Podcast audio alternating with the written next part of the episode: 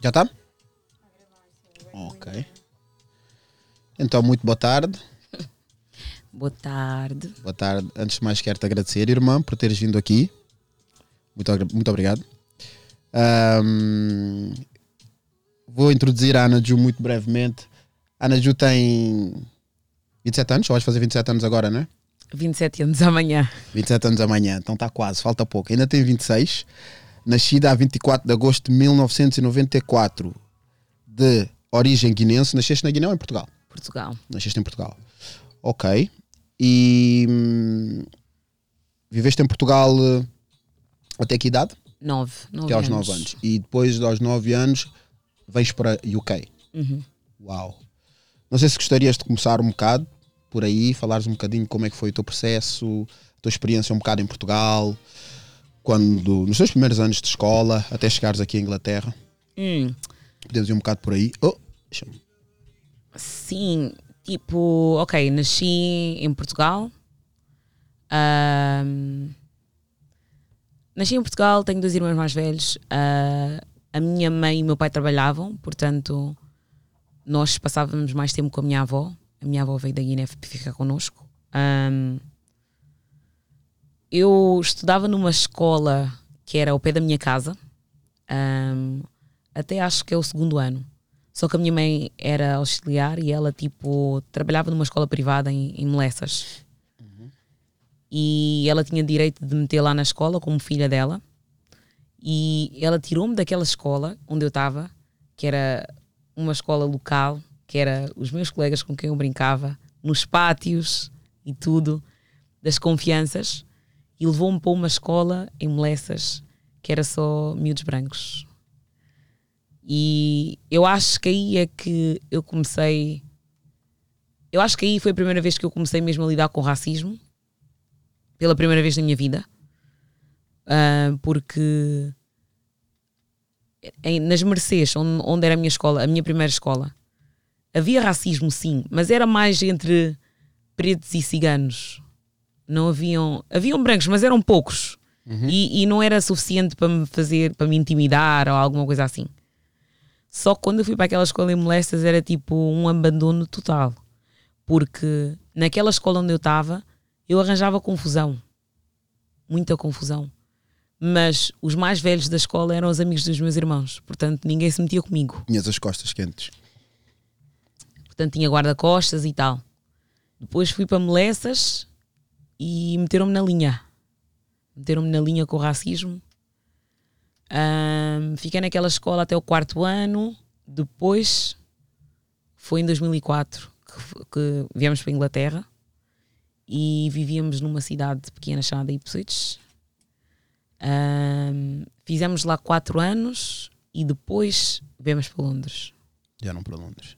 Yeah. Então, estávamos a falar há bocado da- do, tal desafio de criança, quando, sobretudo nós passamos, por causa da imigração, às vezes temos que mudar de casa várias vezes. E praticamente tu tiveste uma experiência, uma experiência dessas. Tiveste que, que vir para. Tiveste mudar de escola quando eras mais nova, Sim. em que saíste da escola em que tinhas a tua comunidade, Uhum. estavas tranquila, foste para uma escola em que Yeah. eras a única rapariga negra. Ahm, eras da escola ou era da tua turma? Da escola. Uau! Quer dizer, acho que havia um outro rapaz, ele era. ah, ele tinha alguma deficiência, por isso ele estava naquela escola para acompanhamento, Sim. mas era eu e ele. Mas ele não era da minha turma, tipo, eu vi-lhe só na hora do almoço. Ok. Eu, eu cheguei a ser o. Eu, eu praticamente fui sempre o único negro da minha turma. Hum. Sempre era o único. Não punham, não punham mais ninguém. Até havia boca, mandavam boca que a minha turma era protegida, que não queriam pôr mais negros para não estragar a turma. yeah. Já havia um, então não punham mais para não estragar. Mas eh, eu, por acaso, hum, eu, eu lidei bem com isso, até porque a turma que eu tive até praticamente ao 12 ano foi a turma que eu apanhei no segundo, no segundo ano. Ok. Então, desde aí até o 12 fomos sempre a mesma turma. Nesse aspecto da escola, sinto que, que tive vantagem, tanto que trago amizade com muitos deles até hoje. Ok. Mas era também o único, era o único africano da turma. Uhum. Ah, e, e pronto, há sempre aquelas, há sempre aquelas conversas, aquelas bocas. Mas, mas eu por acaso tive uma boa experiência, eu não posso esquecer a experiência que eu tive a nível de turmas, pelo facto de ser o único de, de, de outra, de outra origem Sim. na classe. Um, mas uh, ser da escola, é, eu penso que é, foi um desafio mesmo, mesmo duro para ti. Como é que era também a nível do, por parte do, do pessoal da escola, tipo as cantinas, as, os professores? Sentias que eles tentavam te proteger? Sentias que eles não tinham percepção do que se passava em relação ao teu relacionamento com os outros, com os outros estudantes? Uh, eu acho que ninguém se importava. Até, que, até porque eu acho que eu era. Eu fui o primeiro caso em que as pessoas estavam a lidar com uma menina negra na escola. Um, mas também eu acho que o racismo era muito. Quer dizer, eu acho que ainda continua a ser, mas era muito normal em Portugal. Sim. Tipo, uma pessoa chamada preta, isso é normal. Like, isso não é um problema. E eu lembro-me às vezes, tipo, quando fazia alguma cena, eu ia hum, reclamar à, à professora ou assistente do ATL. Ele assim, sim, mas tu és. Tu és preta. Uhum. You know? E não sei, eu acho que eu.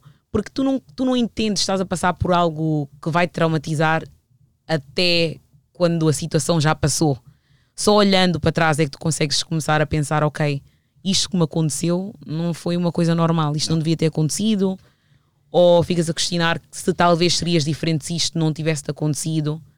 Um, mas não foi, não foram boas experiências e eu acho que até agora eu lido com, esse, com esses traumas, um, mas não sei, eu acho que a sociedade portuguesa é muito diferente eu acho que a minha experiência foi muito diferente aqui na Inglaterra, mas it's character building. Yeah, yeah. Eu, eu, eu por acaso, tu tocaste aí num, tocaste aí num ponto em relação às vezes a, a, aos acontecimentos que nós tivemos quando éramos mais novos, uhum. que só hoje em dia é que nós estamos a ter noção, porque já somos adultos claro. e sabemos coisas que não são toleráveis. Sim. Então, quando vêm-nos memórias de quando éramos mais novos, com certos tratamentos que tivemos uhum. em Portugal, ficamos chocados eu posso muito brevemente explicar-vos uma história. Eu não me canso de contar esta história às pessoas, porque hoje em dia eu paro e quando penso nisso, para mim isso é. Hoje em dia sei que saía na, no, no Correio da Manhã. Hum. Então eu tive um problema na sala de aula. Uh, a professora, eu estava a afiar o lápis em cima da mesa, uh, a sujar a mesa. A professora foi lá chamar-me a atenção. Eu portava-me bem mal nesse ano. A professora foi lá uh, chamar-me a atenção, mas eu senti que a maneira como ela me chamou a atenção foi de uma maneira humilhante, porque Sim. eu disse aquela coisa de dizer é, larga pá, e ela disse pá, vassoura. Óbvio que eu também não posso dizer larga hum. pá a um professor, não é? Mas a professora também não tem que pegar num termo mal educado da minha parte uhum. para ainda fazer piada. Claro. Ela disse larga pá, eu disse larga. Um, disse larga pá, ela disse pá, vassoura. A turma toda começou a rir. Uhum. Voltei, voltou a puxar-me para, eu, para eu ter que levar o lixo para o, o, os restos do lápis para o lixo. Disse outra vez: larga-me, larga pá. E ela disse vassoura outra vez, disse duas vezes. Quando ela disse duas vezes e a turma riu-se, eu, eu percebi: olha, a professora a primeira não brincou, irritei-me. Uhum. Tinha para aí 7 ou 8 anos, irritei-me e, e agredi dois colegas meus. Uhum. Não, não tenho orgulho dessa situação, mas uh, senti-me envergonhado e reagi. E, mas acho que aconteceu? Yeah. A professora chamou os, os pais dos meus colegas para terem reunião comigo. Sem os teus pais? Sem os meus pais. A minha mãe não ia a todas as reuniões, mas se fosse esse caso, eu sei que ela ia. Uhum. E se, mesmo que a professora tenha enviado uma carta, eu tenha convidado a minha mãe para ir à reunião. Se a minha mãe não está presente, eu não devia estar presente numa reunião com os pais dos meus colegas. Claro. Esses pais dos meus colegas, um deles ameaçou-me. Ele disse: Botas a bater no meu filho, eu venho aqui e é que te vou dar na cara da próxima vez. Foi, foi a mãe. O pai até estava um bocado mais tranquilo, mas a mãe dizia: Voltas a tocar a minha filha, a gritar comigo, a vir para cima de mim, a gritar comigo: Como é que tens coragem de tocar a minha filha? E eu, eu assistir aquela situação mas eu. Eu, na altura, eu nem sei, eu devia ter ficado traumatizado. Eu não me lembro se disse aos meus pais em casa ou não, mas quando comento com os meus amigos, eu digo: olha, não, acho que não contei, porque se contasse, acho que ia levar mais porrada ainda. Hum. Então, acho que não contei. Uh, mas hoje em dia, quando eu paro e penso nisso, eu digo: é pá, se uma situação dessas passasse com o meu filho, é pá, eu não sei o que é que ia acontecer à escola. Hum. Eu não sei o que é que ia acontecer à escola, ao professor, uh, aos pais que fizeram isso, eu não sei. Mas isso não é admissível. Claro não é não. admissível adultos terem que ir resolver um problema que praticamente foi, uma, foi um mau comportamento por parte da professora. A professora não pode, em nenhuma altura, humilhar um aluno. A professora tem um grau de intelecto e já um crescimento que, que não é comparável a de uma criança. Tem que Sim, chamar, se calhar, as sim. continas, tirar-me da sala de aula, mas não fazer hum- humilhar-me à frente dos meus colegas. Uhum. E depois disso ainda, tipo, trazer os pais deles para, para, para terem reunião comigo. Eu de 8 anos, o que é que eu lhes vou dizer? O que é que eu sei falar com adultos? O que é que eu sabia? Então, tocaste nesse aspecto e eu eu, eu recordei-me logo dessa situação que hoje em dia eu, eu paro e penso e digo é inadmissível uma situação dessas acontecer. Imagina que fosse ao contrário. Imagina que fosse ao contrário um, um pais africanos irem à escola e gritarem com uma menina de 8 anos ou um menino de 8 anos Não, não. caucasiano. O que é que ia acontecer? Não, isso não existe. Isso não existe, obrigado. dá para imaginar. Obrigado. Não dá para imaginar uma situação dessas. Não dá para, porque o professor nunca toleraria que, que que um pai africano fosse falar com fosse falar com os filhos, com os filhos, Não, credo. filhos. É, não sei quem aqui é preso, não sei quem aqui é. Epá, São protegidos. Entendes? não? Olha, é uma situação mesmo que eu não, não tenho problemas nenhum em partilhar com as pessoas, Uhum. porque sinto que muitos de nós tivemos situações semelhantes. Exato. O meu irmão teve uma semelhante. Um dia ele se vier aqui abertamente vai poder explicar, mas é tudo coisas, é tudo coisas que estão sempre ligadas com acho com uma, com uma tremenda falta de educação Uhum. ah, do sistema português, mas pronto, isso será, será assunto para outras alturas. Ah, voltando outra vez ah, ao teu percurso, disseste que saíste de- depois de Portugal com 9 anos, Uhum. vieste para a Inglaterra, Ipswich e depois de Ipswich Londres. Sim. Como é que foi chegar a Londres, a uma cidade como esta, para ti? Ah, eu sempre gostei da cidade, eu até hoje gosto da cidade, portanto, mesmo não sabendo o que significava vir para a cidade, ah, eu já estava contente de saber que eu vinha para Londres porque eu costumava vir de férias, ah, jantares, casa de família, portanto, já tinha algum conhecimento do que é que seria Londres, porque vinha à casa dos meus primos, etc.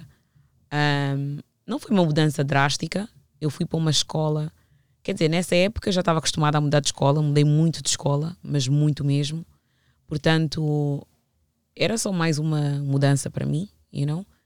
E estudei numa escola só de meninas, em Acne, que foi a escola onde eu fiz, um, concluí os meus estudos. E não sei, eu não sei como é que eu, eu não posso explicar como é que eu me senti quando eu mudei para Londres, porque já foi há muito tempo. Sim. Mas foi interessante, tipo, conhecer pessoas diferentes, porque quando eu vivia em Ipswich eram, eram, ou eram brancos ou eram jamaicanos, aqueles jamaicanos assim com um bocadinho mais de dinheiro que saíam Sim. da cidade. Ah, portugueses nem tanto, havia muitos, mas não estavam na mesma escola que eu. E depois chegar a, a Londres e conhecer africanos que não eram jamaicanos, que eram muito parecidos comigo, mas que não eram guinenses. Eram guinenses. Fogo, adorei. Nigerianos, do Ghana, Gâmbia. Eu acho que foi, foi muito interessante para mim. Eu gostei. Gostei de ver, tipo, calma aí, tu também comes isso, mas tu não és da Guiné. Como é que isso é possível? Um, aí é que eu conheci a minha grande amiga, que é a Nick. Uh, eu e ela estávamos na mesma sala, conhecemos logo no primeiro dia. Um, mas foi muito interessante para mim. Tipo, foi a primeira vez também que eu tive uma amiga angolana, porque também nas Mercedes era tipo cabo-verdianos ou guinenses, não havia assim muitos angolanos, ou, ou pelo menos na, na área onde eu vivia. Portanto, foi assim uma experiência muito interessante. Foi aí que eu comecei logo a ver assim, ter aquela. de começar a, a, a, a reconhecer que eu tinha assim um gosto pe- por africanos, Sim. ah, mas um gosto também por eh, saber o- quais eram as experiências das outras pessoas. Tipo, como é que a minha vida. Eu sou protagonista da minha vida, mas como é que outras pessoas também são protagonistas das vidas deles? Das vidas deles. mas exato. estamos aqui to- Estamos aqui todos. muito interessante. E, e- e diz-me outra coisa. ahm, notaste logo diferenças, certamente, de Ipswich para Londres e depois também Yeah. notaste diferenças de, de- de Londres para Lisboa. Quase, qual é que é assim, a maior diferença que tu consegues assim notar logo a nível de como se vive aqui em relação a, a Portugal? Não, eu não notei essas diferenças de Portugal ah, a Inglaterra logo, porque eu ainda ia de férias. Porque eu acho que eu só comecei a notar a diferença quando eu fui para a faculdade. Aí é que comecei a ter mais consciência do que é ah, viver, o que é que é ter direitos como um ser humano. Ok.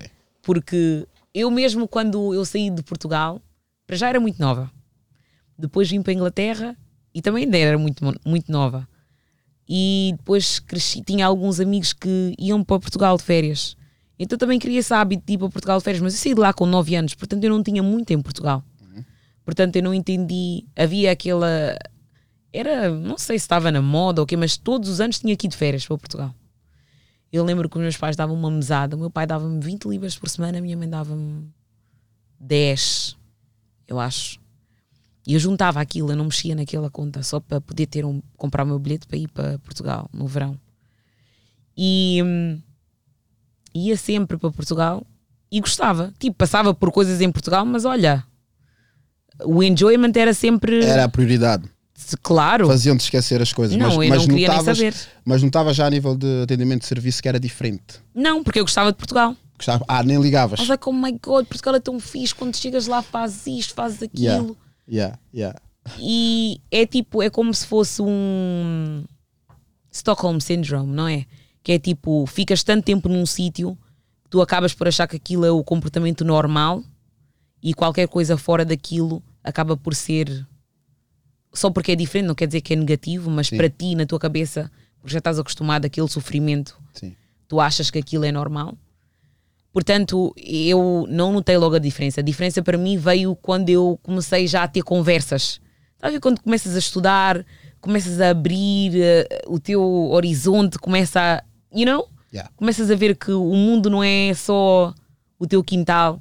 Começas a ter conversas, começam-te a dizer coisas, tu dizes, uau, eu já passei por isso, mas eu nunca ia conseguir te explicar exatamente o que é que isso era e começas a comparar a tua vida, começas comecei a comparar a minha vida da cidade onde eu vivia, que eu estudei em Portsmouth, Uhum. com Londres. E depois a ver que tipo, ok, tem aqui alguma diferença, mas eu não sei bem o que é que é. Mas, eu tem- vou descobrir. Mas vais descobrir. Yeah. E depois de Londres com Ipswich, também assim tem uma diferença. Mas eu não sei bem o que é que é, mas eu vou descobrir. Vais descobrir. E depois assim, ahm, vendo qual era, quais eram as diferenças, e eu comecei a ver que, ok, algumas coisas não estão certas, mas ahm, eu acho que só conhecendo pessoas, só ah, viajando e, e estudando, eu acho que foi a única forma de eu poder entender o que é que era certo, o que é que era errado e porquê que era certo e porquê que era errado. Sim. Um, porque se não fosse por isso eu não ia ver mal nenhum em Portugal e até hoje ia de férias para lá para gastar o meu dinheiro e, e viver a minha vida. Claro. Ahm, em relação à escola, ahm, aqui em Inglaterra, notaste diferenças em relação ao sistema de ensino aqui, como é que funciona com o ensino português? Sentiste diferenças? ah, ou já pelo facto de teres ido para Ipswich, já acabaste por ficar ambientada e, e nunca viste assim? Não consegues fazer uma comparação em relação a Portugal? Porque saíste lá praticamente com, com 9 anos, né? Estudaste até o terceiro ano em Portugal. sim. Um, tal, eu, eu, eu, foi como eu disse, eu, eu consigo notar agora. Porque, por exemplo, eu quando estava em Portugal, nunca me deram por uma aluna assim que fosse criativa ou alguém que fosse um, que tivesse algum destaque. Mas aqui eu sempre tive destaque. Desde. Porque eu não fiz o quinto ano, porque aqui não se chumba. Yeah. Portanto, eu saí do quarto ano e por causa da minha idade, porque eu faço anos em 24 de agosto e o ano a seguir é em setembro, Ok. então eu escapei. Por isso eu cheguei aqui e fui logo para o sexto. Saltaste logo. Mas eu sempre tive muito destaque na escola, sempre. E eu nem me lembro, a minha mãe às vezes me diz, porque sempre que eu fazia trabalhos na escola, desde Ipswich, eu era sempre. ahm, o meu trabalho era sempre apresentado. Sempre. Acho que não houve nenhum ano que eu tive tipo. que fiz algum trabalho, porque eu sou muito criativa, mas só que eu não, não sei explorar essa área. Mas quando era mais nova eu não tinha medo. Portanto, era ou era em, artes, ou era em, em poemas, ou era em ciências. O meu trabalho era sempre em destaque, eu tinha sempre prémios na escola. Portanto, eu acho que se for para comparar, eu diria que em Portugal o racismo é institucional. Portanto, mesmo que tu tenhas algum destaque, eles, eu acho que tem alguma coisa que não deixa que eles empurrem aqueles estudantes que sejam negros ou minorias. Só que aqui, por mais que haja racismo, porque eu não digo que não há, que não há, há sempre, mas eles tentam sempre fazer por mérito, ou às vezes tentam. E eu acho que, que, eu, que eu fui o exemplo disso, não é? Um, e eu vejo a diferença nisso, mas também vejo a diferença porque eu acho que aqui nós dão-nos muita independência, mesmo na área de, de não chumbar. É, é independência no sentido de dizer que eu confio em ti para tu passares para a próxima, mesmo se tu não estudaste. Quer dizer, tu passas para, para, a próxima, uh, para o próximo ano, mas não. Eu não sei explicar bem, mas por exemplo, eu tenho colegas que deram-se muito bem porque dão-te a liberdade de tipo experimentares coisas sem um, teres aquele medo de que se experimentares algo e gostares mais de uma coisa e menos de uma, que não vais passar. Isto quer dizer que tu podes tipo, explorar áreas diferentes e depois, tipo, quando chegas nos A-levels, eles mostram-te onde é que tu tens o destaque e tu escolhes. Aí já é mais difícil, porque se tu escolhes esse, esse caminho para ti, uh, tens já aquela confiança que já tens algum backup, alguma experiência que demonstra que tens realmente alguma criatividade para essa área. Sim. Mas isso fez com que, por exemplo, eu, eu lembro-me que eu fazia sign-up para tudo. Eu tinha um e-mail da escola e eles mandavam-nos informação de, de, de, tudo. Eles mandavam-nos informação de qualquer coisa que tinha a ver com jovens na nossa zona, mas também em zonas uh, assim de Central London. E eu fazia application para tudo. Eu nem, sei, eu nem sabia, eu sabia para quê mas eu fazia para tudo. E quando eu digo tudo, eu não estou a gozar, eu fazia mesmo para tudo. Para trabalhar uh, nas limpezas, para, para, fazer cleaning the society, uh, para fazer speeches, poemas, uh, para cantar. Não tenho talento nenhum. Eu fazia para tudo.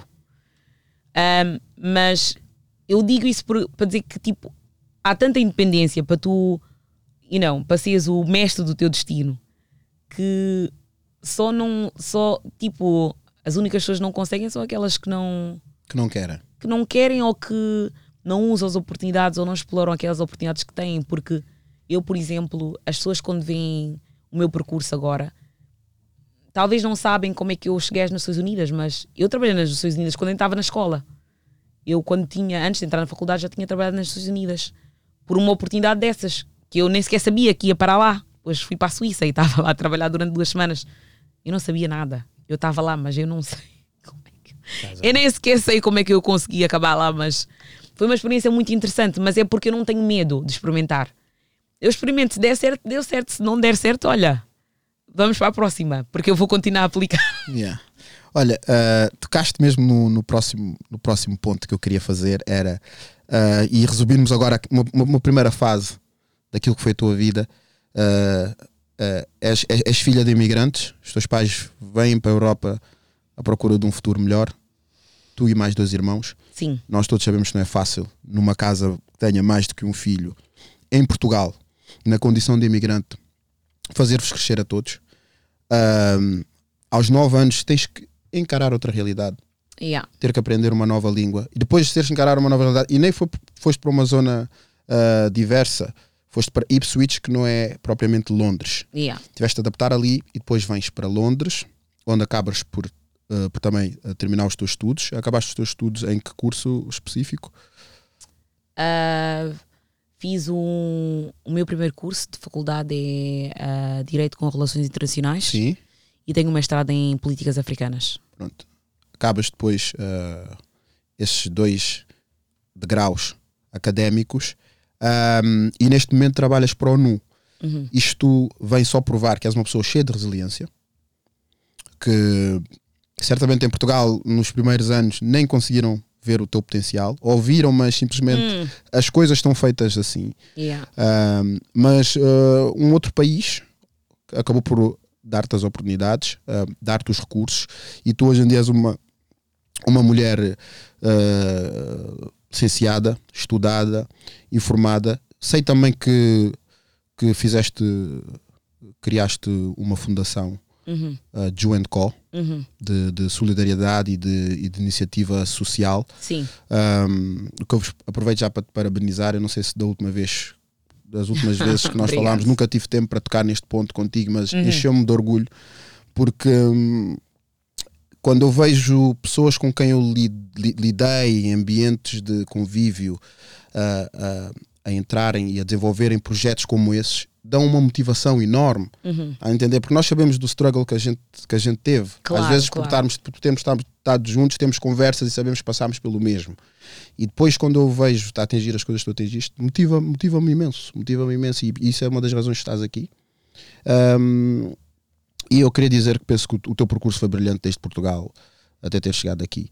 e agora queria aproveitar para entrar no, nesse, no- na tua história, nesse teu progresso em relação ao, Hum. ONU. ah, o, que é que, é- o que é que tu nos podes contar de teres conseguido alcançar uma oportunidade dessas numa instituição tão conhecida e importante no mundo como a ONU? Ahm, eu acho que eu, eu sempre fui ahm, muito dedicada, mesmo desde de criança, e, e, e não desisto fácil. Por exemplo, eu sou uma pessoa que se digo que vou fazer uma coisa, eu vou fazer. Ahm, sempre. Ahm, e, e eu disse que ia para a Guiné eu decidi que queria voltar para a Guiné em 2010. Eu não tinha curso ainda, porque eu só fui ah, para a faculdade em 2013. Ahm, mas eu sabia que eu queria ir para a Guiné. Não sabia o que eu ia fazer, nem como. Ahm, eu conheci alguém que trabalhava nas Nações Unidas na Guiné-Bissau, ahm, mas a pessoa não me deu, não foi aberta comigo para me dar eh, informação de qual era o trabalho da ONU, porque eu nem sequer sabia o que é que eram as Nações Unidas, sinceramente. Naquela altura, em 2010. Sim, Não fazia ideia. não sabia. Eu sabia que era uma organização importante Sim. ah, e uma organização que, trabalha, que lidava com direitos humanos. Eu, na época, ah, o meu foco era direitos ah, da mulher. Esse era o meu foco. Era, uma- era, na- área, era a área que tu querias. eh, Sim, era a área trabalhar. que eu fazia muito trabalho relacionado a direitos da mulher e na escola era, era all about that. Ah, portanto, eu sabia que as Nações Unidas estava envolvida nessa área de alguma forma, ah, mas não sabia bem qual, era, qual eram os objetivos das Nações Unidas. Ah, mas sabia que também para ir para a Guiné ah, tinhas que, não tinha noção de qual era a sociedade guineense, mas eu sabia que para ir para a Guiné tinha de estar numa organização assim e muita gente ia para as Nações Unidas. Era a única coisa que eu sabia. Entretanto, eu fui para a faculdade, ainda estava, fui, mudei de curso de última hora. Porque eu ia fazer relações internacionais, depois acabei por fazer direito com relações internacionais. E quando eu cheguei no terceiro ano, eu fiz ah, uma cadeira que era ah, direitos humanos. E a minha vida mudou. Quando eu fiz aquela cadeira, foi que eu disse: Uau, eu não sabia que existia isto, mas é isto que eu quero. É isto que tu queres. Já não quero mais nada, agora quero só Yeah. isto. Conseguiste encontrar o teu quintal. Uhum.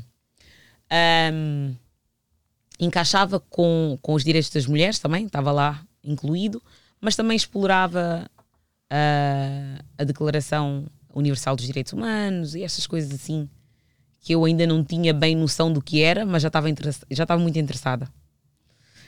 Ah, então, quando eu acabei de fazer o meu curso, eu acabei de fazer o curso, sabia que queria viajar, mas não tinha dinheiro. Disse, ok, isto não é um problema. Já passámos por pior. então eu arranjei um trabalho no Sainsbury's. Arranjei um trabalho no Sainsbury's e trabalhei lá. Eu trabalhava na faculdade como ambassador, que era tipo quem levava os, ah, os novos candidatos ahm, à faculdade para conhecer, isto é aqui, isto é aqui. Pagava muito bem, mas era pouco trabalho. Ok.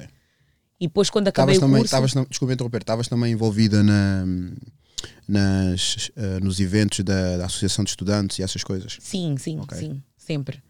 Ah, não tinha assim um muito ativo porque eu estava mesmo focada nos estudos, Ahm, mas ao mesmo tempo, ah, quando acabei aquilo, voltei para Londres, ah, comecei a trabalhar no Sainsbury's, trabalhei no Sainsbury's durante. Eu fiz o plano de quanto dinheiro é que eu precisava e para quais países é que eu ia. Eu queria ir para cinco países no início, que era eu queria ir para Egito, a Quénia, Tanzânia, Madagascar, Tailândia e acho que era Filipinas. Acho. Um, depois, quando eu fiz aquele plano de quanto dinheiro é que eu poderia juntar em seis meses, eu disse: Isto aqui não vai funcionar. Fui uma, uma agência que faz assim viagens para jovens e eles disseram-me que o preço para aqueles países todos que eu queria ir, eu acho que era mil e tal. Que para mim, naquela época, aquilo era impensável. Like, isso não dava para mim. Então reduzi os países. Tinha na lista que era Quênia, Tanzânia e Madagascar, que eu queria ir. Fui trabalhar no Sainsbury's, trabalhei no Sainsbury's durante sete meses, mas o tempo estava já a ficar curto e eu precisava de mais dinheiro. Portanto, fazia um trabalho num, num bar no centro de Londres. Trabalhava lá, saía do, do Sainsbury's e ia para aquele trabalho até de madrugada. Depois entrava no Sainsbury's de novo. Aquilo era. Opá, eu matei-me, sinceramente. Mas quando és jovem, tu consegues. Quando és jovem, tens, tens a energia. Quando és jovem, tu consegues. Fiz aquilo durante sete meses, depois o dinheiro chegou. Disse-me: bom, deixa-me começar a arrumar minhas malas. Chegou o dia de, de, viajar, acho que foi dia 2 de março de 2017 que eu fui, comecei a viagem em Quênia, no Quênia. Trabalhei no Quênia durante um mês, depois fui para a Tanzânia um mês também, Madagascar um mês. Mas eu não queria que acabasse. Então eu disse: como é que eu posso fazer agora para ir para a Guiné? E mandei mensagem numa. Mandei uma, porque eu também não tenho. Eu não tenho receio no sentido de dizer eu, de pedir ajuda. Eu, se eu conheço alguém que, que eu sei que me possa ajudar, eu peço sempre. Eu não. Pedes informação e, e fazes muito bem. Sempre, sempre. Fazes muito bem, porque isso vai, se continuares com essa postura, vai fazer muita diferença na tua vida. Uh, o ser humano precisa de outras pessoas Sim. para poder chegar a algum lado. Ninguém é uma ilha. Então, exatamente, tu precisas sempre de recolher informação, uhum. criar network Sim. para poder chegar. E aqueles que não têm medo e vão à procura, encontram. Então tens que bater à porta, há uma porta que se há de abrir. Sim. E praticamente é o que aconteceu contigo e vai continuar a acontecer se continuares assim. Muitas não vão abrir, mas vais ter mais probabilidades de conseguir. Claro, claro, porque uma aberta. por acaso esse meu amigo é um amigo do Chilo. Uh, por isso, boas amizades do Chilo. Guintes catando do Chilo. Estão a ver, nem tudo é mau no Chilo, Paulo. Não. Estás a ver, Paulo? Quando eu digo que chilar é bom. Às vezes, às vezes encontras negócios, oportunidades da vida. Sim. eu lembro-me, eu estava em Madagascar e mandei um e-mail, mandei-lhe uma mensagem. Eu disse: Olha, estou uh, à procura de um trabalho na Guiné, sabes de alguma oportunidade? E ele mandou-me um link. Ele disse: Olha, aqui, isto aqui está. São estágios na, no Nhogbis, que era uma missão uh, das Nações Unidas na Guiné-Bissau yeah. que fechou o ano passado. E ele disse: Tenta. E eu fiz, eu candidatei-me. Mas só que nas Nações Unidas o que as pessoas não sabem é que demora muito tempo eles darem uma resposta. Portanto, eu fiz aquela. Uh, candidatei-me em. Uh, maio, início de maio, mas só recebi uma oferta em final de agosto.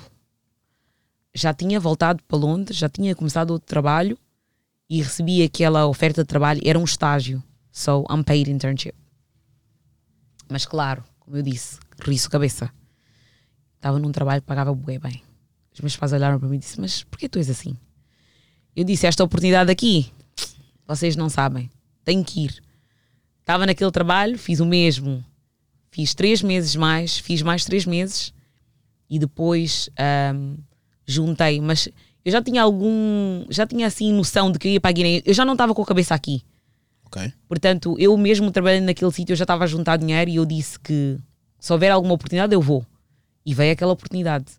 Portanto, eu, eu fui, eu aceitei, um, fui para a Guiné e, fiz o estágio lá de sete meses. E eu queria continuar. Só que eles disseram que eu não podia porque na missão a idade mínima era 25 anos e eu só tinha 22, acho, na época. Eles disseram: por que não vais fazer um mestrado? Vai fazer um mestrado, tipo, e volta, vai queimar tempo. E eu lembro-me, eu estava tão triste de, de sair da Guiné porque eu gostava tanto e eu disse tipo, fogo, se eu for agora, tipo, não vai ser a mesma coisa, e estava no meu plano, agora vou ter que voltar. E eu não queria fazer mestrado, porque eu já estava farta de estudar. Tipo, uh, o meu primeiro curso foi muito intenso, porque foi direito, era muito intenso, era muito difícil mesmo. Eu disse, fogo, eu vou fazer o quê na escola? não quero fazer mais direito, já não é esse percurso que eu queria depois, tipo, estava a pensar, a pensar, eu disse, talvez vou fazer algo que eu, que eu goste, uma coisa do meu interesse, porque nessa época já tinha viajado para alguns países africanos um, e, e queria saber mais sobre a história. Então disse: Deixa-me fazer eh, políticas africanas, né? Que fui para para SOAS. E foi o melhor ano da minha vida, até hoje. Então, O teu mestrado acabou por ser A melhor coisa que a melhor fiz. coisa que tu fizeste. Melhor. Uau. Não tem, eu acho que não tem nada que eu possa comparar com aquele ano. Foi o ano mais intenso da minha vida, mas foi o melhor. Aprendeste, evoluíste, aconteceram muitas coisas. Conheci pessoas para a vida inteira. Ah, cresci muito. Like, a minha perspectiva mudou. Tipo, o, o crescimento que eu, que eu tive, ah, digamos, de 2016, que foi depois de eu acabar a faculdade. Ok, maybe esse exemplo não. De 2010 até 2000 e, ah, até 2018, o growth que eu tive nesses anos e o growth que eu tive naquele ano é maior. É muito maior. Porque eu conheci pessoas que para já viveram em todos os países do mundo. Eu acho que não conheci ninguém, não conheci. Acho que não me falta conhecer ninguém de algum país africano. Conheço tudo, ao menos uma pessoa de todos os 54 países. E isso deu-te uma perspectiva das coisas completamente Sim, diferente. Sim. Ahm, e, e também fez-me questionar a minha forma de pensar.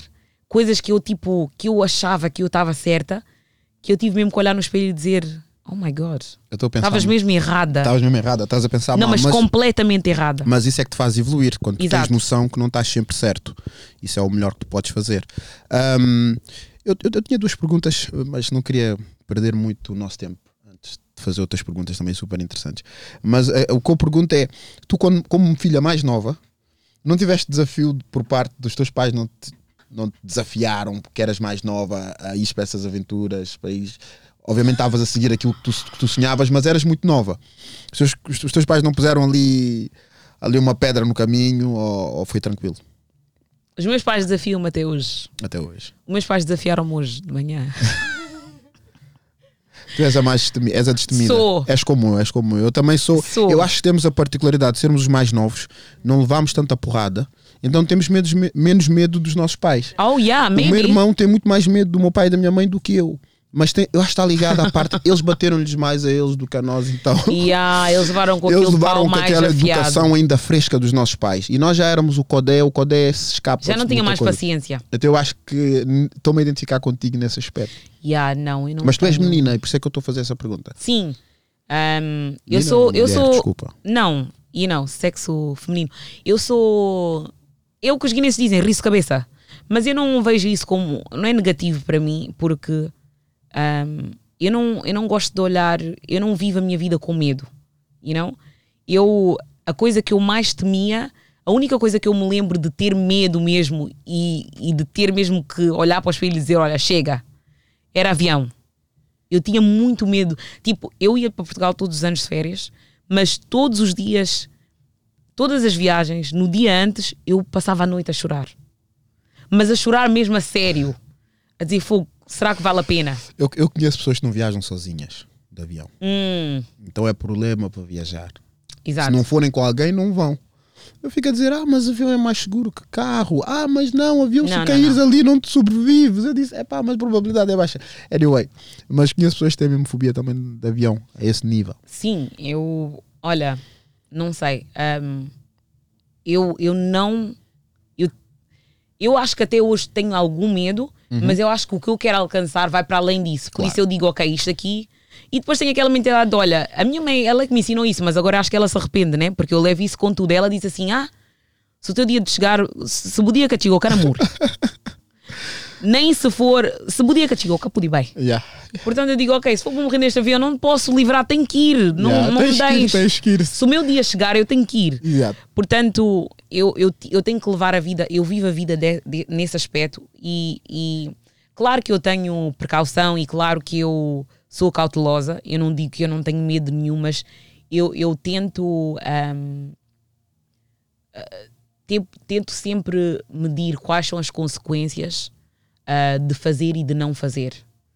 E, eu não digo que- que não hajam coisas que eu não, que eu não fiz, porque eu quando decidi que queria viajar, uh, os meus destinos eram para estes países assim da Europa, porque era o que os meus colegas faziam, mas eu desisti disso. Porquê? Porque sendo mulher negra, em países do leste da Europa é, não é seguro para mim. Portanto, eu desisti disso. Um, eu sei que, que, já, eu já tive sonhos que, que não segui em diante por causa de ser mulher, por ser negra, mas eu, eu, não, eu não gosto de olhar para, a vida com, com, com uma lente de medo. Eu acho que é muito perigoso, porque eu tenho muito mais medo de não fazer e ter, uh, depois estar uh, a pensar, ai, o que é que poderia ser, e não, o, uh, o se eu soubesse, ou... eu não quero viver assim, eu quero fazer e se não correr bem, ao menos eu sei que eu tentei do que não fazer. E, e eu queria só acrescentar uma nota isso que estás a dizer: é uh, mais vale tentar e errar, porque yeah. aprendes. Aprendes de que Sempre. não tentar. É isso que, que, acho que é importante nós tentarmos mentalizarmos. Nós constantemente, o medo é uma coisa natural do ser humano. É Sim. É normal ter medo, sobretudo Sim. quando queres fazer coisas uh, que tu sabes que vão ser importantes para yeah, ti. Tu ficas claro. com medo, mas uh, tu tens que encarar esse medo, porque depois de encarar esse medo é que tu vais evoluir. Sempre. E depois, mesmo que os resultados não sejam os resultados que esperas, um, vais ter uma lição uhum. nesse percurso. E ou alteras e melhoras, ou então vês que não era de facto aquilo que tu querias e vais, a vais continuando a procurar uhum. aquilo que tu queres. Porque eu acho que na vida às vezes nós não sabemos aquilo que queremos, mas temos que ir tentando. Exato. Até sentirmos-nos confortável num sítio. Uhum. E depois, no meio dessa jornada toda, há toda uma experiência que se acumula, pessoas que se conhecem e até aspectos que se aprendem de cada uma das tentativas que hão de ser importantes um dia. Eu queria que tu uh, falasses agora um bocado uh, sobre a tua experiência na ONU. Uhum. Como é que tem sido? Uh, eu lembro que uma vez falámos e, e, e fiz algumas questões, mas gostaria que, que relembrasse um bocado qual é o vosso trabalho uhum. e como é que. Ia, ia querer que tu me explicasses os, aquilo que são os aspectos. Não quero que fales mal do teu patrão, mas que tu digas. É difícil. Que, aquilo que são as coisas que estas instituições internacionais podem improvisar e aquilo que de facto elas marcam a diferença. Um, eu acho que eu. Ok, trabalhando no ONU é interessante. Um, em dois aspectos, porque as, todas as pessoas que me conhecem ficam muito surpreendidas de saber que eu trabalho na ONU, porque quando têm diálogos comigo, mas a organização de trabalhos é completamente contra tudo o que tu achas. You know? Okay. Everything that you stand for. Um, mas ao mesmo tempo eu fico orgulhosa de estar no, no projeto onde eu estou, porque eu trabalho no, no, laboratório de aceleração do PNUD, que é, é um projeto que existe em 92 países. Não, são 92 laboratórios em 114 países e o trabalho dos laboratórios é, é tirar aquele protagonismo do PNUD, porque eu estou no PNUD. Um, isso, isso, isso, isso quer dizer o quê? Eu não, não é o programa. Para, portanto, nós temos, quando as pessoas falam, temos a ONU, sim, mas depois dentro da ONU tem agências. Okay. Portanto, as pessoas, têm, as pessoas conhecem muito a Unicef, uh, conhecem o Banco Mundial, mas só que o PNUD é, é a agência mais velha, que é a agência mesmo. Um, a primeira agência das Nações Sim, Unidas, que okay. é o Programa para o Desenvolvimento. E. E como estrutura ainda existe. Ainda existe. E, e, okay. Exato. E, e nesse projeto onde eu estou, um, para tirar aquele protagonismo do PNUD, o que é que acontece? Nós um, temos como objetivo de ir diretamente às comunidades e não podemos nunca uh, elaborar um projeto sem a contribuição deles. Portanto, digamos que vamos para vamos para Bubac, né? E fazemos uma observação para ver o que é que está a passar lá. E fazemos diálogo, temos diálogo ou workshops com as comunidades. E eles dizem-nos, por exemplo, em relação a serviços públicos, quais são as limitações que eles têm no dia a dia. E fazemos uma síntese para ver quais são os problemas que eles têm, mas ao mesmo tempo temos que logo que os questionar sobre quais são as soluções que eles já tentaram e porque é que não funcionaram. E a partir daí, o que é que nós fazemos? Ou elaboramos um dos, uma das soluções que eles já tiveram no passado, ou trabalhamos com eles para desenvolver uma solução. Mas temos três passos que temos que fazer sempre. Portanto, o primeiro passo é, é mapeamento das, das soluções. Que temos que mapear o que é que eles já tentaram. e depois, a partir daí, podemos fazer a síntese de ou seguir em diante com uma das soluções que eles já tentaram, ou desenvolver uma solução com eles. A partir daí, temos que passar para a exploração. Na exploração, o que é que nós temos que fazer? Temos que fazer uh, inquéritos com membros da comunidade para eles nos dizerem se eles acham que esta solução ou este problema que existe realmente existe. Porque às vezes nós chegamos e achamos que isto é um problema, mas que na comunidade não é um problema nenhum, isto é, uma, é a forma deles de viver. Ok. Portanto, aquele inquérito deixa-nos saber se realmente é um problema ou não. Porque nós não podemos seguir em frente se não for um problema.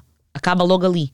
Portanto, fazemos aquele inquérito e eles dizem-nos, por exemplo, sim, para ir fazer o meu documento no Ministério da Justiça é muito difícil, isto é um problema.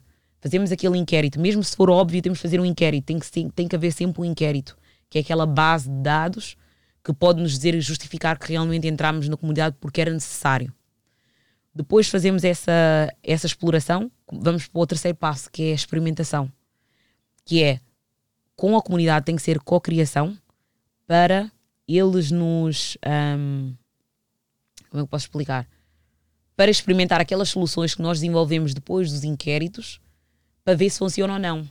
Porque, e nós chamamos aqui, é design thinking, que chama-se é design thinking, que é, no sentido de, é, chamamos de laboratório de aceleração porque é uma, é uma experimentação, temos a ver se realmente funciona antes de sair do laboratório, para ser mesmo um, implementado, tem que ser experimentado. Vamos fazer aquela experimentação em que, por exemplo, um, uma coisa simples que nós fizemos no Ministério da Justiça é colocar um pressário. Depois colocamos aquele pressário e fazemos outro inquérito para ver então aquilo. Mas não, nunca somos nós que temos que fazer o inquérito, tem que ser sempre pessoas externas para ser um, para não ser biased, não é? Ok. E então aquele inquérito é feito novamente, um, com o mesmo número de pessoas que foi feito no, na, na, na exploração, para ver se realmente aquilo fez alguma mudança. Tu, quando chegaste lá, sentiste que agora há uma diferença, sim ou não? Se houver alguma mudança, se eles disserem que sim, que houve alguma mudança, a segunda pergunta é: mas de que forma é que pode ser melhorado? E aí é que é o design thinking, que nós voltamos outra vez para o laboratório e implementamos novas para ver, para melhorar e melhorar aquela solução Ok. até ser algo mesmo sólido que pode ser ah, implementado não só no Ministério em Bubac, mas a nível nacional. a nível nacional.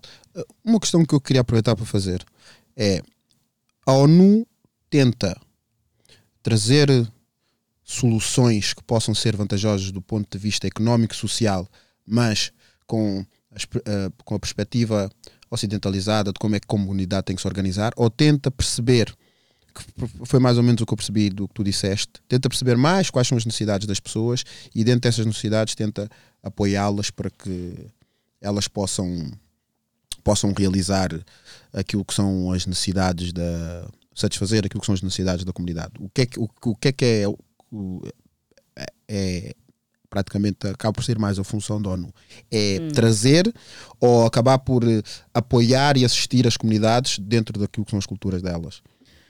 Eu não posso falar pelo ONU em geral, porque eu trabalho só no PNUD, Sim.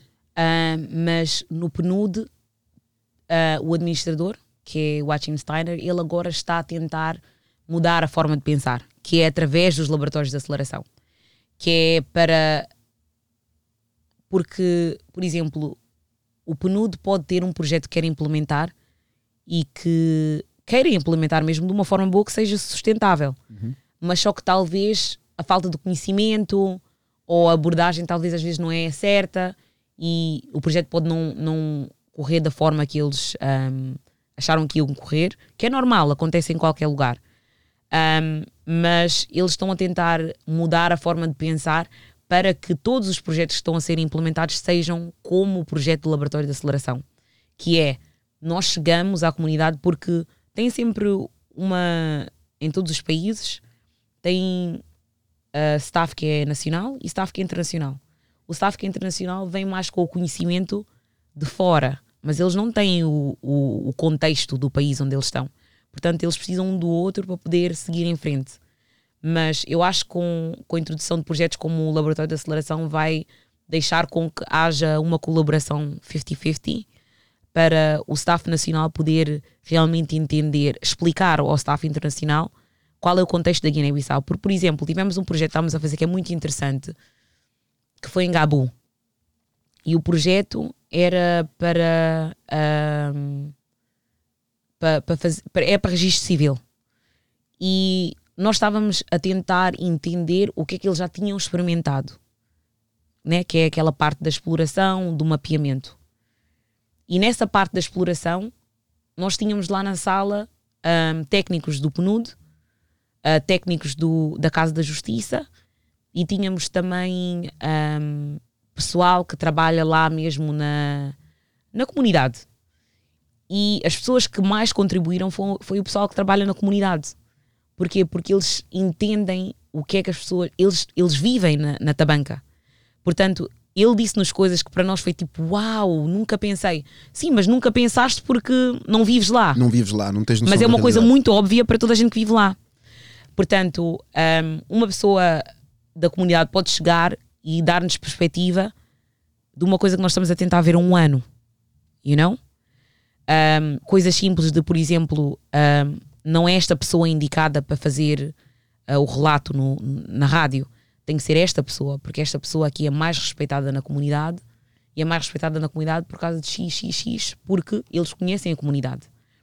Mas isso é, é conhecimento que nós não íamos ter se não fosse pela parte da, da comunidade. Criam-se criam-se oportunidades para as pessoas uh, com essas iniciativas por parte do PNUD. Acaba por haver oportunidades para os mais jovens que certamente colaboram com vocês, uh, membros respeitados da comunidade. Acaba por haver oportunidades para eles poderem certamente até estudar ou ter acesso a uma função mesmo dentro da, da, da vossa estrutura por trazerem Hum. essas contribuições, essa informação.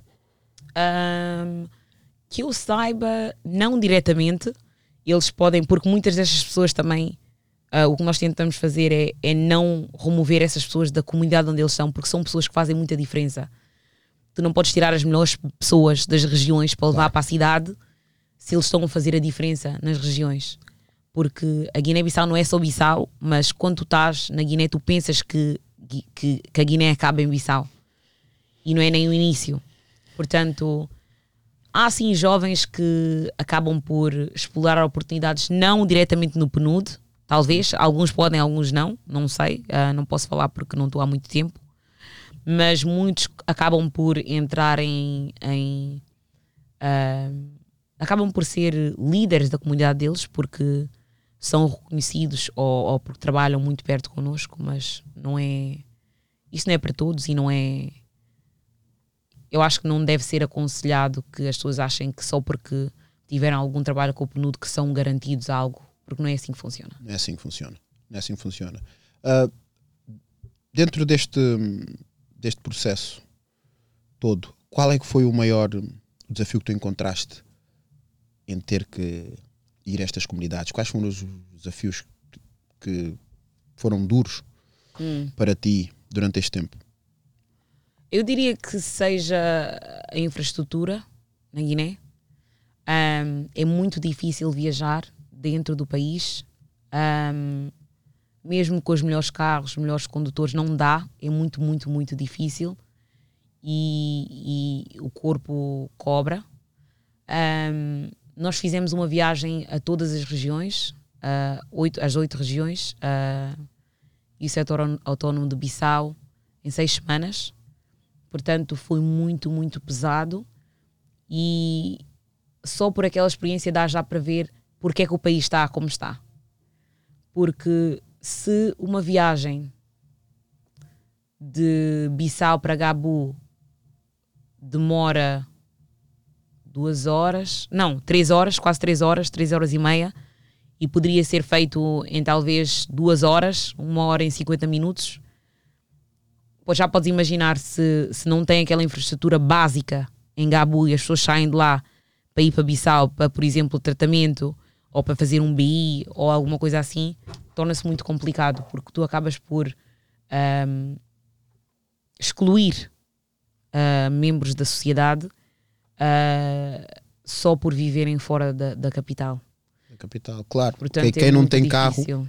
quem não tem carro ou não consegue ter acesso a uma viatura, ah, acaba por ficar extremamente limitado, seja para o que for. Mesmo a nível de negócio, faz com que o país não possa se desenvolver ainda mais, porque a nível de transportação não existe um investimento.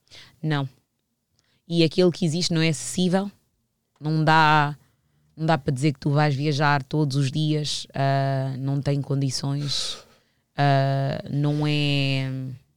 Não podes contar sempre com aquele transporte, uh, porque hoje há, amanhã não há, ou hoje embarcas, para no caminho, you know? Portanto, existe muita imigração da parte de Senegal, Gâmbia, Guiné-Conakry, assim, no, no sul do país. Um, mas é, é, é, difícil. É difícil. Vocês, membros da ONU, o que é que vocês podem fazer quando vocês têm os vossos diálogos com o governo? O que é que são os aspectos que vocês podem, podem, podem abordar com o governo, se é que o governo fala com vocês? Hum. como é que funciona essa, a vossa relação com, com o Estado guinense? Vou ter que esquivar essa pergunta porque são diálogos censored que não podemos uh, falar. Mas existem, existem. Existem diálogos okay. porque uh, as Nações Unidas é, é, uma instituição híbrida, não é? é? Faz parte do governo. Nós somos o governo ao mesmo tempo. Somos International Civil Servants, mas acabamos por ser trabalhadores do governo e desta, desta instituição internacional. Portanto, o nosso trabalho não existe um, sem a cooperação do governo. Do governo, não existe. Mas entretanto, as conversas que nós temos com o governo não são conversas que nós podemos. Claro, claro. Ok, ok. Mas existe diálogo, existe Sempre. relatório em relação àquilo que são as circunstâncias da, das Sim. comunidades para com, com, os governos. E o governo informa-nos do que é que pode e não pode continuar. E não pode continuar. Ok. Tiveste noutros países a fazer o mesmo trabalho para além da Guiné? Ou tiveste uh, neste momento sim, mas não com a ONU.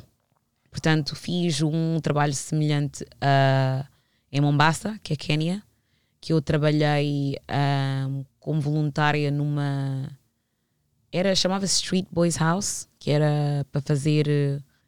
Para dar apoio a, a jovens uh, abandonados ou órfãos em, em Mombasa. Foi um trabalho muito difícil para mim, porque foi a primeira vez que eu vi tipo uma situação difícil que tipo que tu não sabes mesmo, que tu não podes fazer nada. As pessoas vivem numa situação difícil e tu não podes fazer nada para os ajudar. Uh, fiz aquilo durante um mês, uh, depois fui para Tanzânia, fiz o mesmo, em Iringa, não em Dar es Salaam, fiz em Iringa, a mesma coisa, e depois em Madagascar também. Portanto, foi, foi um trabalho assim, fora do. Foi um trabalho difícil para mim, mas acho que foi necessário para poder também ter perspectiva uh, do que é que eu vivo e qual é a diferença de, em outros países, mas também para saber que esse tipo de trabalho não, não é benéfico para as comunidades onde tu achas que estás a ajudar, é, acaba por piorar essas comunidades, mas eu precisei, eu precisei de fazer isso para saber, you know? porque depois vim a descobrir que isso é chama-se volunteerism, volunteerism que é, que é, acaba por danificar comunidades porque tu começas a criar expectativa em crianças, okay. uh, começas a, a, a, acostumar as crianças a, ao abandono. Todos os meses tem uma pessoa nova, todos os meses tem que dizer adeus. E já são crianças que vêm de famílias muito vulneráveis ou que não têm famílias, e depois essas crianças acabam por crescer sem. não conseguem se apegar a nada ou a ninguém porque já estão, estão acostumadas a serem abandonadas. Portanto, isso é uma coisa que agora está a ser debatida, se vale a pena ou não continuar, porque somos nós, jovens privilegiados, por mais que eu não seja aqui, não é? Mas para chegar lá, sou, fui uma jovem privilegiada e abusei de crianças que. abusei da, da emoção e dos sentimentos de crianças que não tinham nenhuma autonomia. So, eu fiz esse trabalho e achei que era uma grande coisa na, na, época mas vejo agora que, que, não, que não poderia ter feito isso, know, you live and you learn. Mas é, é, é o quê? Hoje em dia estão a chegar à conclusão que várias das iniciativas nessas comunidades acabam depois por ser contraprodutivas porque gera-se uma expectativa e, e, ela nem sempre pode ser respondida para todos, porque nem, nem há capacidade ou não há os recursos. Sim. E, e então hoje em dia estão a querer inverter, inverter esse processo. Sim. Um, e arranjar alternativas. Não, sim, arranjar alternativas, porque é assim. Um, quando nós vemos um branco que vai fazer isso nas comunidades, nós chamamos isso de white savior complex. Mas há o Diaspora Savior Complex, que é o que nós temos, muitas das vezes. É chegar à Guiné ou chegar ao, nosso país de origem e dizer: Ah, não, eu sei o que é que é melhor. Mas tu não sabes o que é que é melhor. Tu só tiveste mais oportunidades para poderes ter uma voz. Mas tu não sabes o que é que é melhor. Quem sabe que é melhor é quem vive naquelas dificuldades no dia, no dia a dia. Se tu sabes o que é melhor, é provavelmente aqui onde tu vives, tens mais conhecimento do país onde tu estás. Não num país onde tu só ouviste através de histórias ou viveste lá uma semana. You know? A Paula, a Paula, a Paula já aponta, aponta isso várias vezes quando debatemos a situação de eventualmente um dia irmos viver para a África e ela faz questão, não sei se queres queres, queres fazer alguma pergunta nesse aspecto em relação a ela, que é às vezes a postura que nós, uh, filhos, filhos uh, afrodescendentes, não é? Uh, que vimos para fora, mas depois queremos ir para a África e queremos impor o, o, a parte ocidental nas pessoas que estão lá. Ela critica muito isso e eu por acaso nunca parei para pensar que nós, indo para a África, nós temos que entender primeiro uhum. Como é que as coisas funcionam e como é que as pessoas lá pensam antes de querermos chegar com a arrogância de termos vindo de sociedades desenvolvidas economicamente, mas que não estão necessariamente mais corretas em certas formas de estar. Não sei se queres, queres falar alguma Eu e a coisa. Paula falamos sempre sobre isto. Até no Jumbai isto era um tema. Não tens nenhuma pergunta, Paulinha? Eu disse para fazerem perguntas. Passei da perspectiva feminina, porque eu depois vou estar aqui a falar. Não, a minha pergunta mesmo era sobre como é que tu vês tipo, os jovens que já lá estão, não é? Muitos deles são formados. Como é que tu vês, ahm, se é que tu tens, né, obviamente, tipo, facilidade em lidar com eles de perto, não é? Porque pronto, isso é pequenino, mas então, toda a gente se conhece de uma certa forma, especialmente os que vêm de fora. Porque vá, os que vêm de fora, não é que nós não conheçamos, mas sabemos mais ou menos quem eles são, não é? Ou em que é que se formaram e, entre aspas, para que é que lá vão. Uhum. Mas já, como é que tu vês a postura lá? Como é que avalias o que está a ser feito por eles lá? Porque muitos deles vão com um objetivo, ou vão com uma ideia de negócio, ou vão para trabalhar em organizações, ou vão para trabalhar dentro do governo. Mas vês alguma evolução? Tipo, sei lá, se vês, tipo, ver, pormenorizadamente, tipo, ah, como é que eu te explicar? se vês algum tipo de evolução nesse aspecto, estás a perceber? Porque eu sei que há muitos jovens lá que estão bastante ativos em muita coisa, mas de um modo geral, Hum. hum, se alguma crítica ou uma opinião sobre isso? Ahm, eu não tenho muito acesso aos jovens ah, guineenses que estão a fazer a mudança, porque sendo uma jovem guineense da diáspora, eu não me consigo integrar daquela forma. Eu acho que tu consegues também ahm, ver ou tentar entender o que é que eu estou a dizer, porque eu posso chegar à Guiné e, e ninguém. As pessoas podem não me identificar logo que eu não sou de lá. Mas basta abrir a boca para eles saberem que eu não sou de lá. E o comportamento mu- muda automaticamente. As pessoas já não são tão abertas contigo e as pessoas acham, sentem-se inferiores a ti. Ah, talvez por a forma de tu falares ou do teu background, eles sentem imediatamente que eles não podem ter um diálogo contigo Ahm, porque é aquele complexo de inferioridade que nós temos por causa do colonialismo, ahm, que as pessoas acham que qualquer coisa que, que é apegada ou chegada a branco é melhor. E isso não é só ah, a, a tonalidade da pele, mas é também falar um português melhor ou falar outra língua, uma língua europeia. As pessoas já não têm aquele diálogo contigo de uma forma que tu possas mesmo analisar para ver se realmente eles têm aquele conhecimento ahm, da forma que tu achas. Mas ahm, tem aqueles jovens que tu encontras de vez em quando que estão ah, em iniciativas como, por exemplo, a Renage ou a Rádio Jovem ahm, ou mesmo na, na Lusófona. Tu vês que existe uma rede de jovens que, têm, que fazem esses trabalhos. Mas o que é que acontece? Eles não podem levar aquele trabalho em diante para ser ah, o ganha-pão deles, para eles se dedicarem a 100%, porque o governo não apoia essas iniciativas. E também temos que lembrar que a sociedade guineense não é igual à sociedade daqui. Por exemplo, eu tenho 27, vou fazer 27 anos amanhã, mas até agora tenho a oportunidade de continuar, de seguir uma carreira, ahm, não tenho filhos, não tenho marido, ahm, não tenho uma pressão da sociedade que me diga que eu tenho que parar de fazer uma coisa e começar a minha vida, porque eles chamam aquilo Cália quando eu começo a vida. Quer dizer, tu, és, tu ainda não começaste a vida, tu és uma criança. Ahm, e muitos jovens, por exemplo, neste trabalho que eu estou a fazer agora, eu é muito triste mesmo, porque eu quando estava a fazer essa viagem, para mim eu ficava muito triste mesmo. Tipo, eu chegava ao hotel à noite e ficava mesmo tipo assim no escuro, só a pensar tipo, esta gente é excelente. Não, não era através de algo, mas nós estávamos à procura de, por exemplo, soluções, pessoas que já fizeram alguma coisa de destaque nas comunidades. Eu ficava a olhar para as pessoas e eu, eu ficava tipo, tu nasceste com este talento e tu tentaste fazer algo com isto, mas a tua comunidade mesmo disse para tu parares.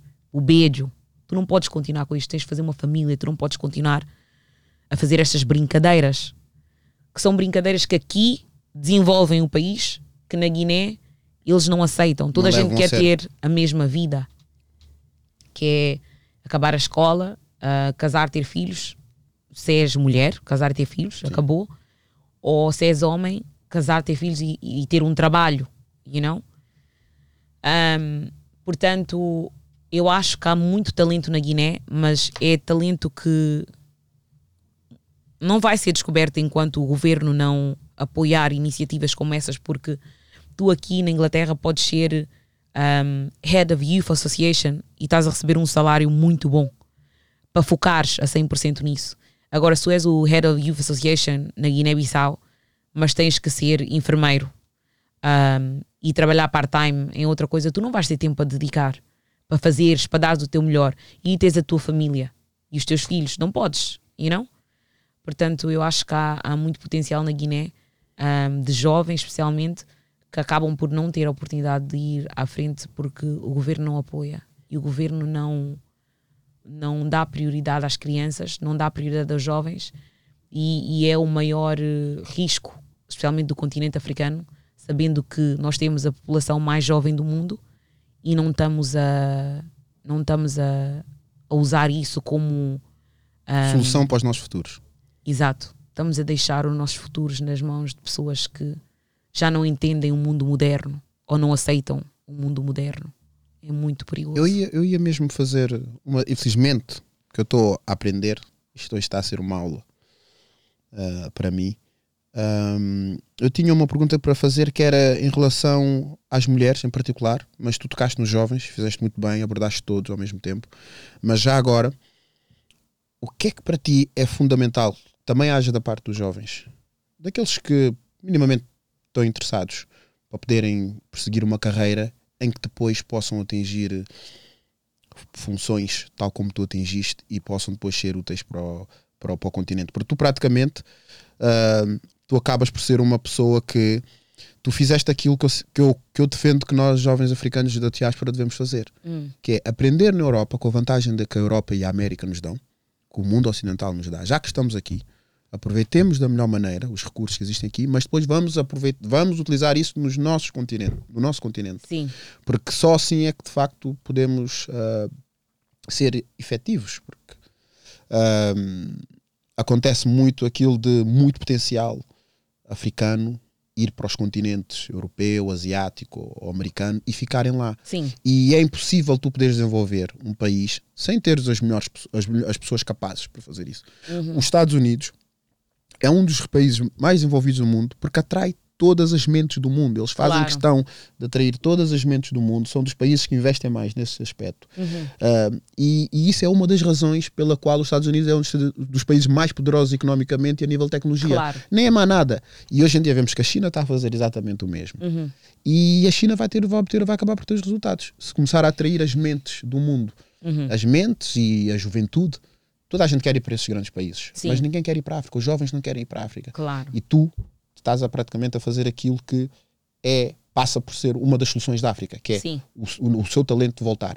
Aquilo que eu quero praticamente, nós infelizmente vamos ter que acabar com esta conversa, mas isto vai voltar a acontecer, é o que é que achas que é fundamental os jovens, tanto aqui na diáspora como em África, porque o que é que eles precisam de começar a fazer e também o que é que é fundamental por parte dos governos para poder assistir nessa, nessa, nessa, nessa evolução de todos né? Uhum. e dos países e também de, de- do aproveitamento do potencial de- desta juventude. Um, a pergunta é difícil ah, porque o papel de todos é diferente. É, acaba por funcionar como um puzzle. Nós todos temos um, um papel diferente, mas é tudo para a mesma imagem. Um, porque os jovens em África, os que conhecem o contexto, têm que reconhecer o poder que eles têm, porque o governo acho que faz muito bom trabalho em tentar te ente- fazer entender que tu não entendes, tu não tens poder. Um, e quando tu achas que não tens poder, tu ficas na mão das pessoas que não, que não têm os teus interesses, não, não querem o melhor para ti.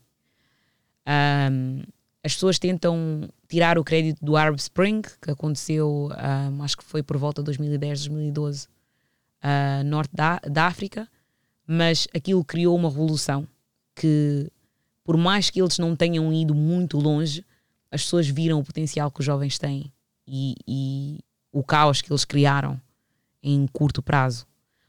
Um, portanto, eu acho que os jovens que vivem em África têm que reconhecer o poder que eles têm e eu acho que eles não devem desistir da criatividade e dos objetivos que eles têm para o país, porque muitos deles, depois, quando têm uma oportunidade, eles vendem-se, eles acabam por esquecer de onde é que eles vieram e não lutam por aquilo que eles querem, lutam por um, para terem mais dinheiro ou para viverem vidas que, you know, uh, não, não são benéficas para o país, mas só, só beneficiam alguns.